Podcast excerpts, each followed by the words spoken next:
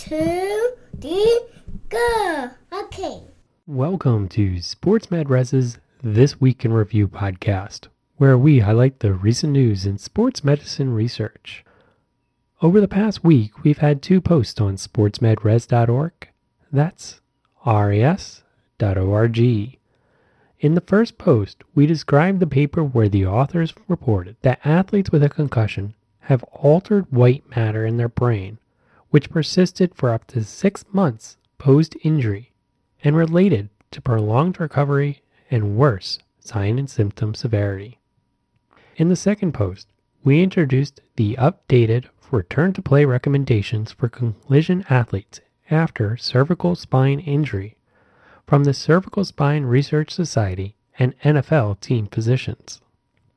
If we take a closer look at that first post, we find that the authors followed 219 collegiate athletes to determine if white matter abnormalities exist in the brain after an athlete becomes asymptomatic after concussion, and if those abnormalities relate to clinical outcomes.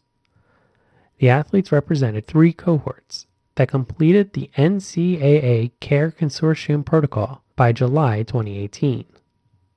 82 athletes had a diagnosed concussion 68 matched athletes represented contact sport controls, and 69 matched athletes served as non contact sport controls.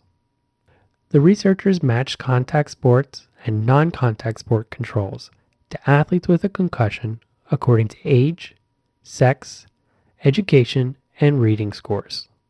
Contact sport controls were also matched on prior concussion, type of sport, and position. All athletes had a clinical assessment at the start of the study that included a standard assessment of concussion sign and symptom checklist, balance error scoring system, and brief symptom inventory. They also received clinical and imaging assessments at four times 24 to 48 hours post concussion, when the athlete with a concussion became asymptomatic, seven days after unrestricted return to play, and six months after injury. The athletes with a concussion scored worse on all the clinical assessments at the 24 to 48 hour time point compared with both control groups. Athletes with a concussion had more evidence of microstructural destruction of the white matter compared to the controls at each time point. While the white matter differences between athletes with concussion and controls decreased with time, part of the corpus callosum had persistent differences between groups. The authors observed no differences in imaging metrics between the control groups.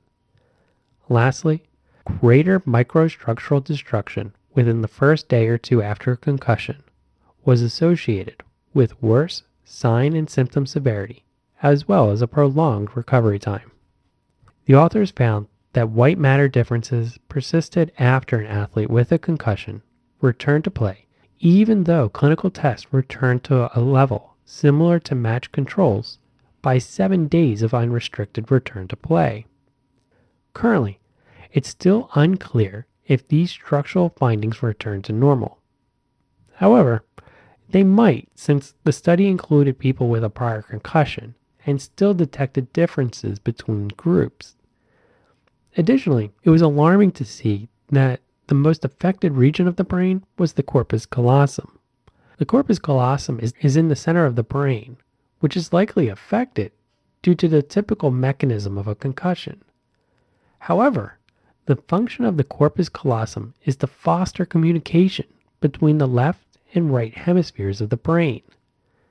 This is necessary to perform both mental and physical components of sport.